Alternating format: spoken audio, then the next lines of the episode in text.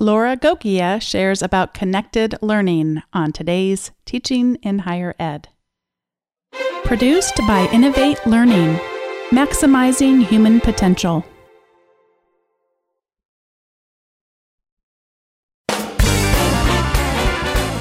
Welcome to this episode of Teaching in Higher Ed. I'm Bonni Stachowiak, and this is the space where we explore the art and science of being more effective at facilitating learning. We also share ways to increase our productivity so we can have more peace in our lives and be even more present for our students.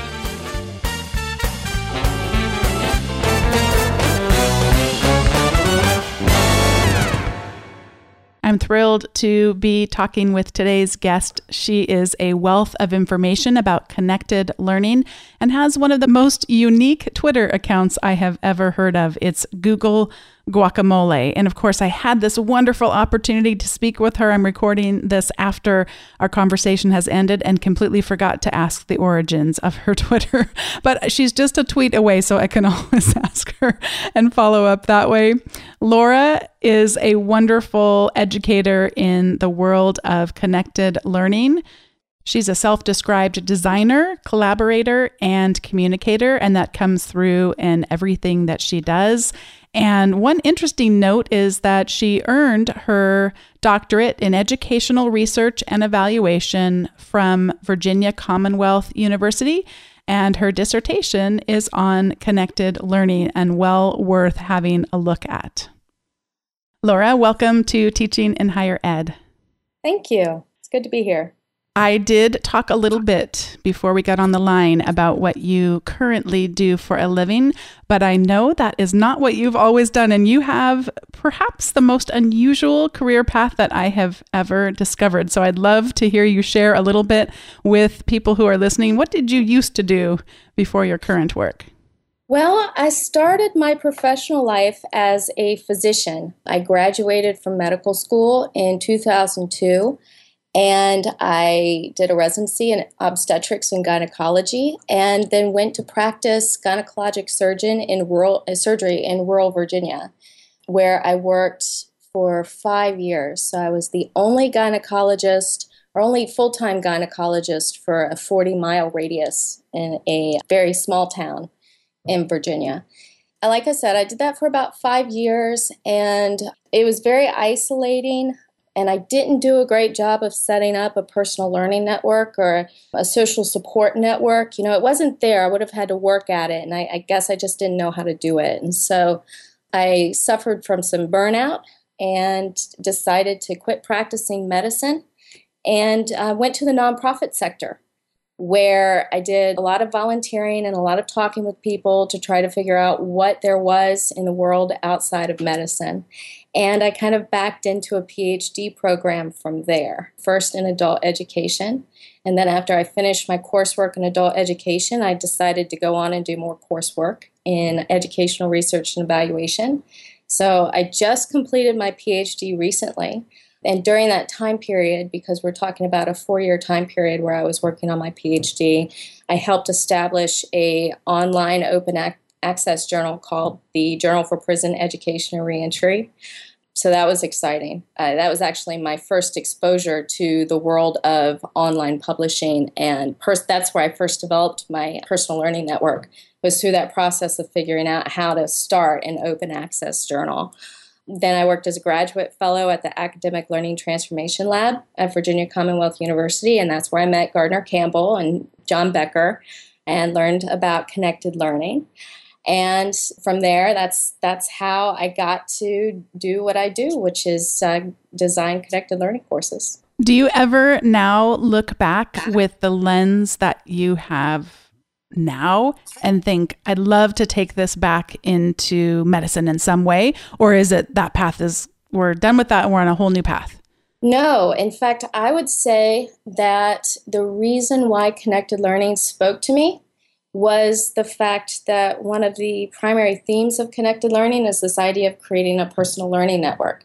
And so when I first heard about connected learning, it was it was like wow this this is what i've been looking for i've been looking for ways to establish connections with people across space and time. I've been looking for ways to talk about my past experience in ways that transcend disciplines or professions. This idea of learning through making connections and valuing connections, and like I said, developing a personal learning network. This is the type of thing that would have helped me in my medical practice, and it's what I was looking for. So that's why, out of all the things that I studied during my PhD studies, because like I said, I went through a lot of coursework, I did a lot of projects all over campus doing all kinds of interesting different things, but it wasn't quite what I was looking for. But connected learning really spoke to me because it's what I needed during my medical practice. We're going to talk about connected course design today. And we decided, actually, we you decided, we slash you decided we're going to look at four buckets. We've got the theory bucket, design, tools, and outcomes. So let's start with theory. What is the theory behind connected course design? Right. So I back up even further and talk about the theory of connected learning because I think it makes the course design make a lot more sense. And a lot of my understanding of theory actually comes from Julian Sefton Green. But um, Julian likes to talk a lot about the idea of the learner identity, where when you value making connections in your learning life across your personal hobbies, your home life, your social life, and um, things that are going on in the classroom. And you can start to see patterns and make connections across all of those different life experiences. You create a holistic learning life. And when you value that, it can help you make decisions in moving forward. So, what we're trying to do is give students the ability to make these connections um, across people, disciplines, different contexts like home, church, social life, to where they see that they're learning in all of these different places and connect it together. So that's kind of the underlying theory. We're learning, we're engaging students, we're creating deeper learning through making connections. So that's the underlying theory. And then you start getting into pedagogical design. So, how do we create learning spaces where that sort of learning happens? That's connected course design. That's what you're trying to achieve. And so, I like to break that down into three different types of things that happen in, in these spaces. So, there's open learning spaces openly networked learning spaces is really what I call it. There's networked participatory activities, and then there's multimodal composition.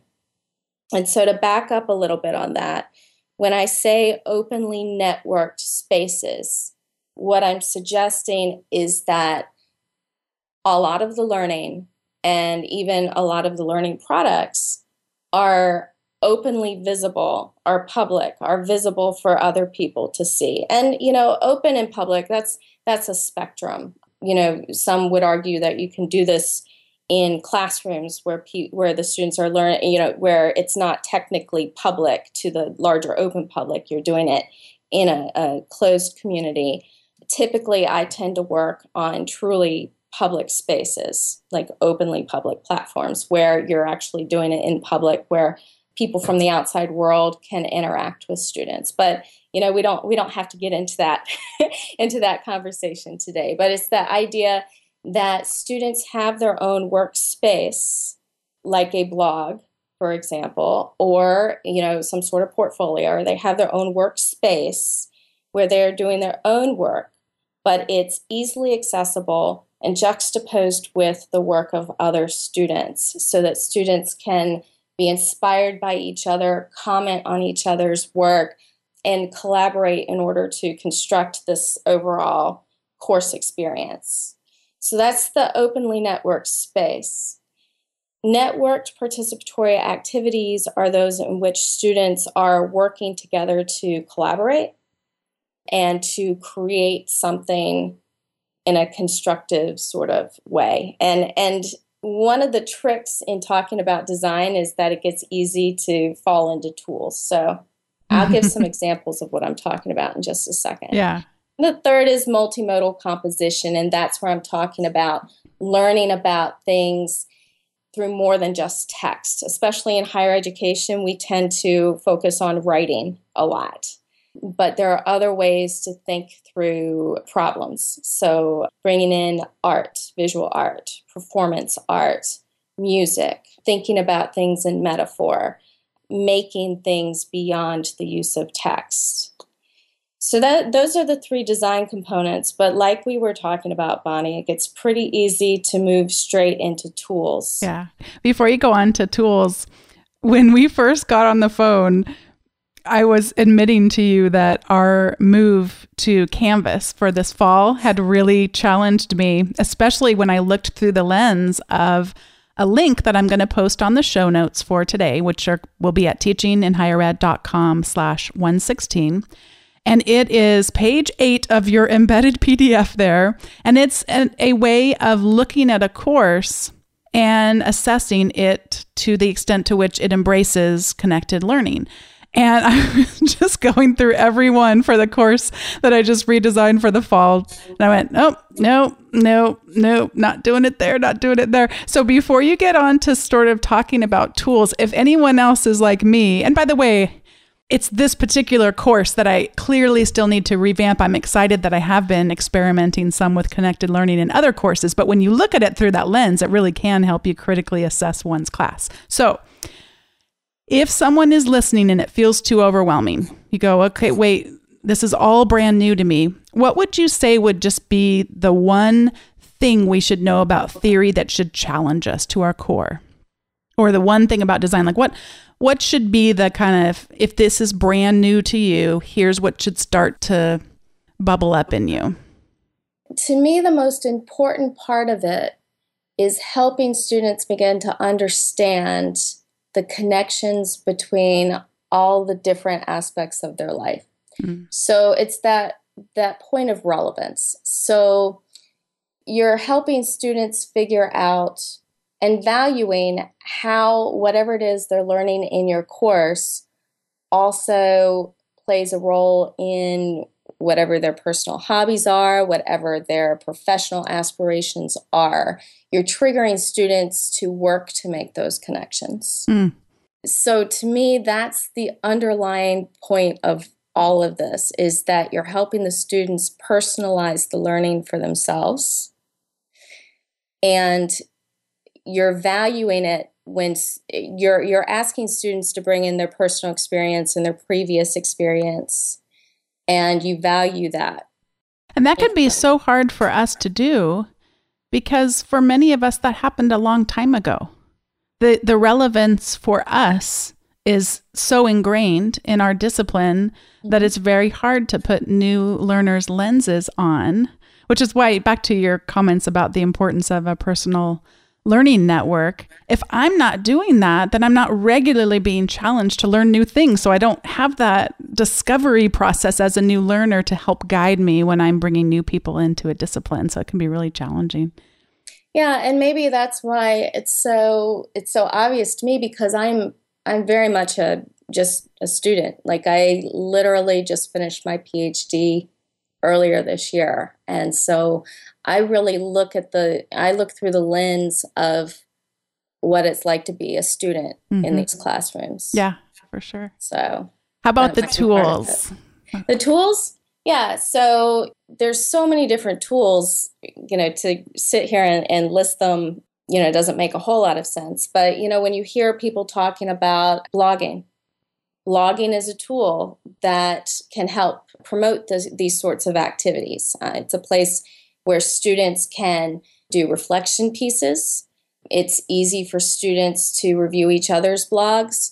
It's a space of one's own where the student can create their own workspace. It kind of goes back to what I'm talking about as far as it allows the student to have and hold their own workspace that moves with them from class to class to class and then outside of class you know students can access their blogs on vacations and and when they're working and and they can add on to it between semesters and things like that. So it's their own actual digital workspace that moves with them.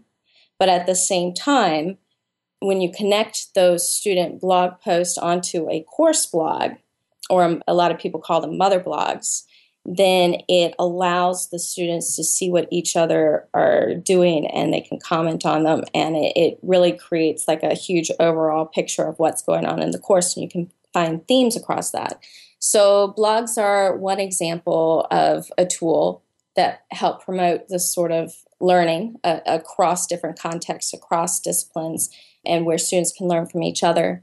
Microblogging, same kind of thing. You know, we're talking microblogging is um, like tweeting, for example. So, tweeting is a great place to start a personal learning network. Curation activities. So, using Pinterest, if you want students to learn how to curate from the web and put together a collection of things that other people have created, and that's a great way to talk to students about how they look at their sources, how they judge their sources, um, or through curation activities. I think in previous podcasts, y'all talked about um, hypothesis mm-hmm. as a way of annotating. So that's a, a way of ha- having students collaboratively annotate so, all of these things that I've been talking about are network particip- participatory activities that can be promoted through these digital tools like Hypothesis, like Pinterest, like WordPress, and, and Twitter. So, the idea here is that you don't just add Twitter to your class or add Hypothesis to your class. The idea is look, I need to help students learn how to critically evaluate a piece. So, let's do it together. Let's do a collaborative annotation project. I need hypothesis for that. Or I need students to learn how to have a conversation with each other in very clear, concise points. Okay, I'm going to use Twitter for that. So it's not tool first. It's okay, what am I trying to get students to do? So which tool matches up with what I'm trying to achieve? Tell me about a time when you were completely blown away by the power of any of these tools from yourself as a learner? Oh, Twitter, no doubt. Twitter is my favorite personal tool. And it all goes back to any time that I need to learn something. And in my life, I have started fresh on learning so many times. Like right now, right this very minute, I'm trying to learn SQL the database language. Mm-hmm. and, you know, that's, I have no background in computer science, or I have no background in that whatsoever. But the first place I go to is Twitter, where I have a personal learning network that is dense enough and rich enough and deep enough that I can find people on there who can help me, give me resources, give me encouragement. I've actually been talking in SQL on Twitter, and people will respond to me in SQL which is not only really fun and is great for moral support, but it's also practice too. So for me, Twitter has been the best way to find people who can support me and I can support them even though we don't live in the same place. And our last bucket to talk about is outcomes. Outcomes.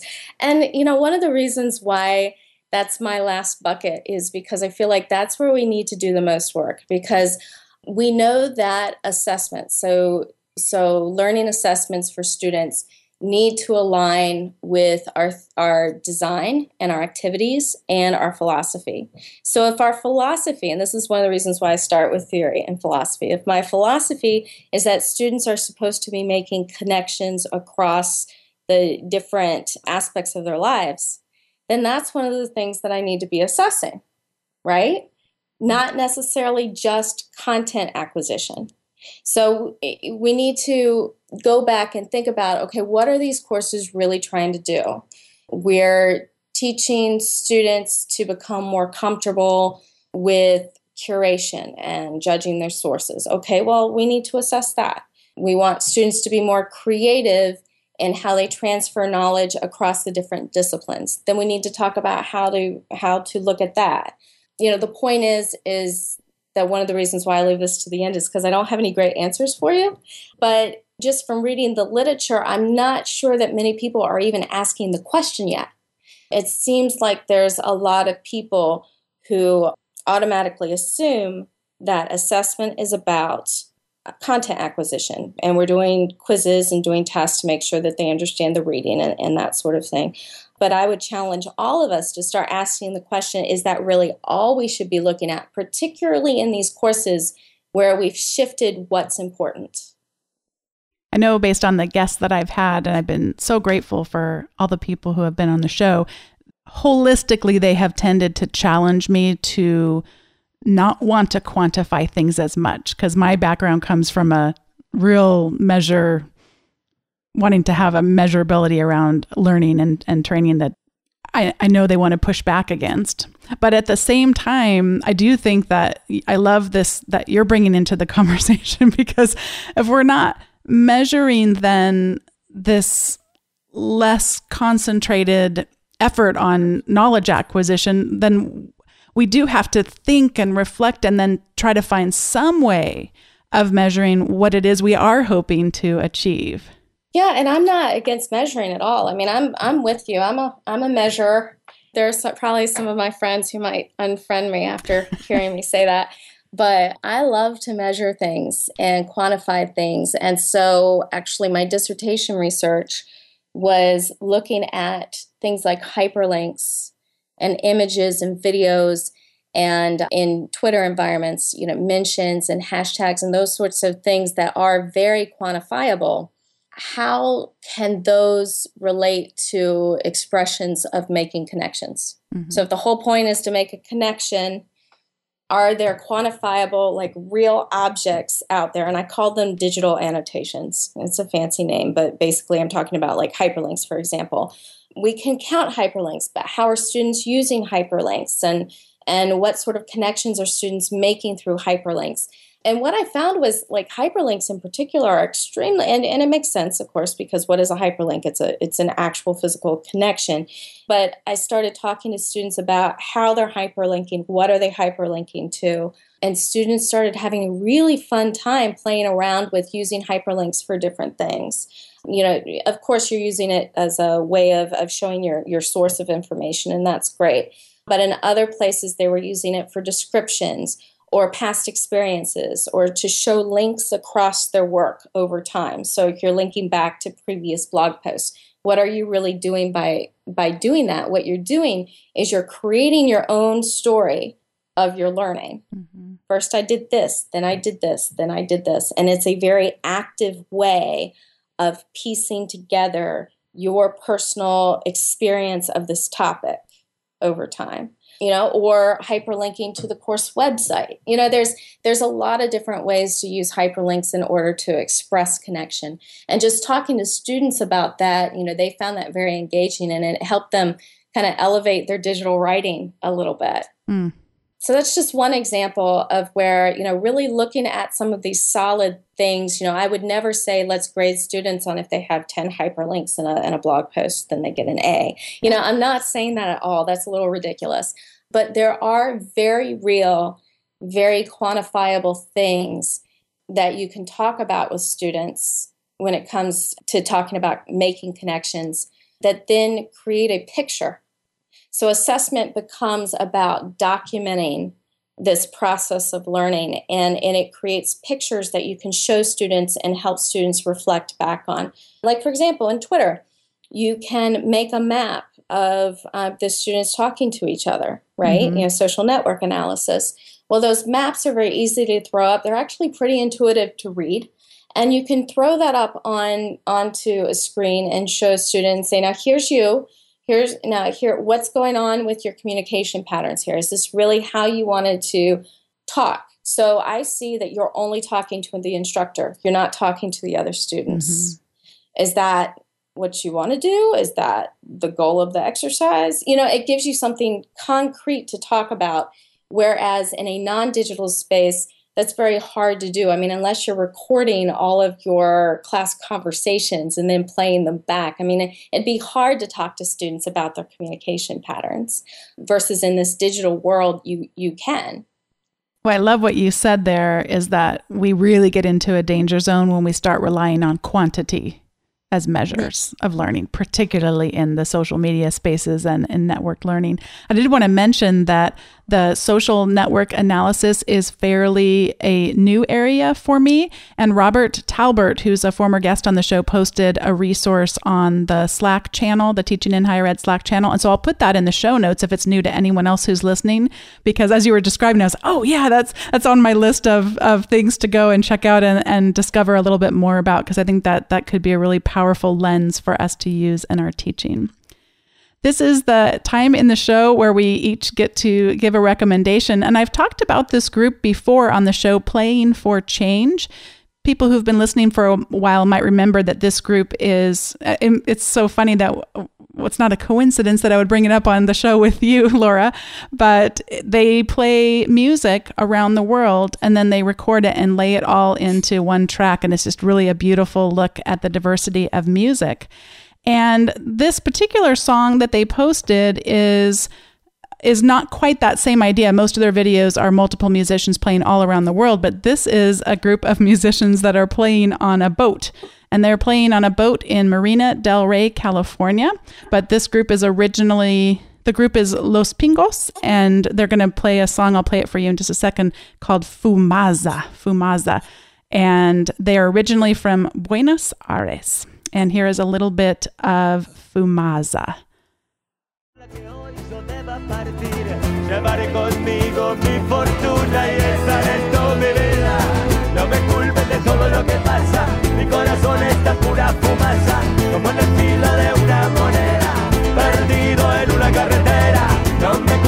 Todo lo que pasa.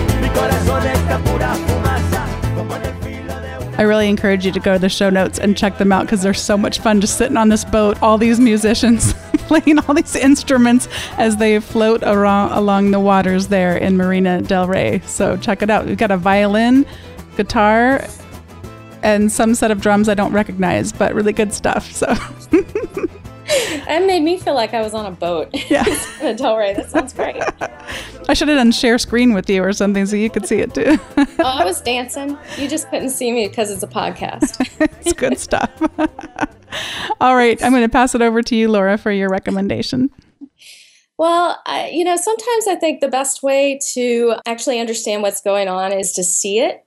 So, the Digital Media Learning Research Hub, DML Research Hub, has a, a, amazing number of they've got infographics they've got case studies they have short videos about connected learning in different contexts. So k through 12 all the way up through higher ed informal learning environments as well.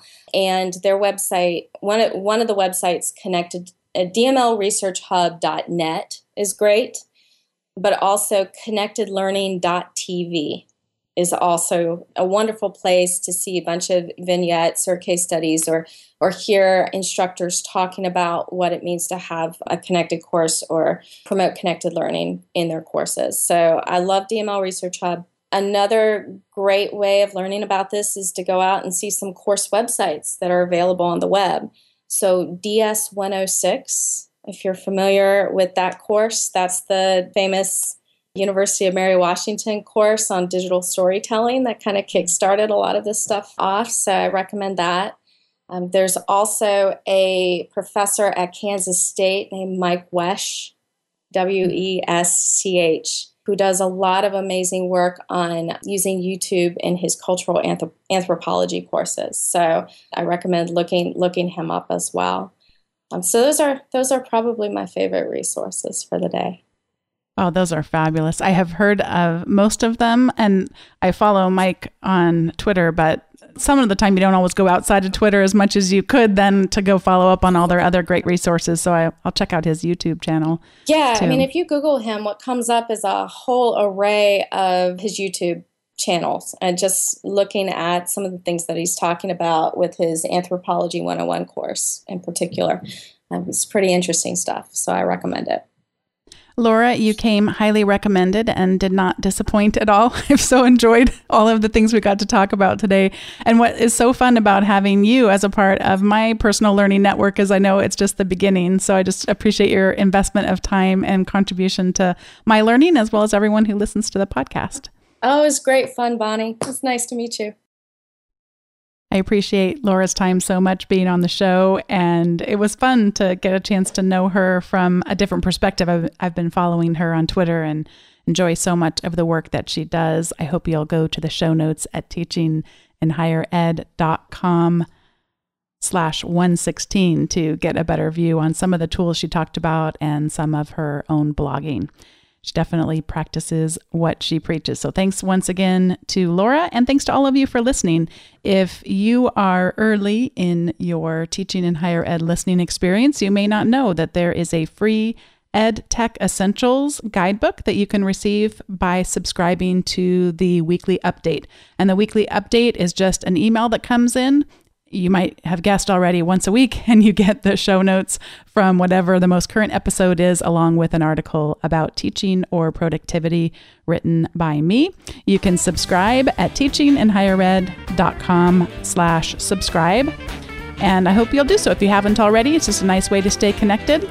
I'm also on Twitter at B O N N I 208. And as Laura mentioned, that is just such a wonderful way to engage with each other and continue to cultivate our personal learning networks. And if you'd like to cultivate the learning network that is teaching in higher ed, one of the best ways to do that is to leave a rating or a review for the show on whatever service it is that you use to listen. So if that's iTunes, you go to where you subscribe to the podcast there's a place where you can look at other ratings that people have given, and that's the same spot that you go to. I hope some of you will consider that so you can continue to spread the word about the show and grow our community. Thanks so much for listening, and I'll see you next time.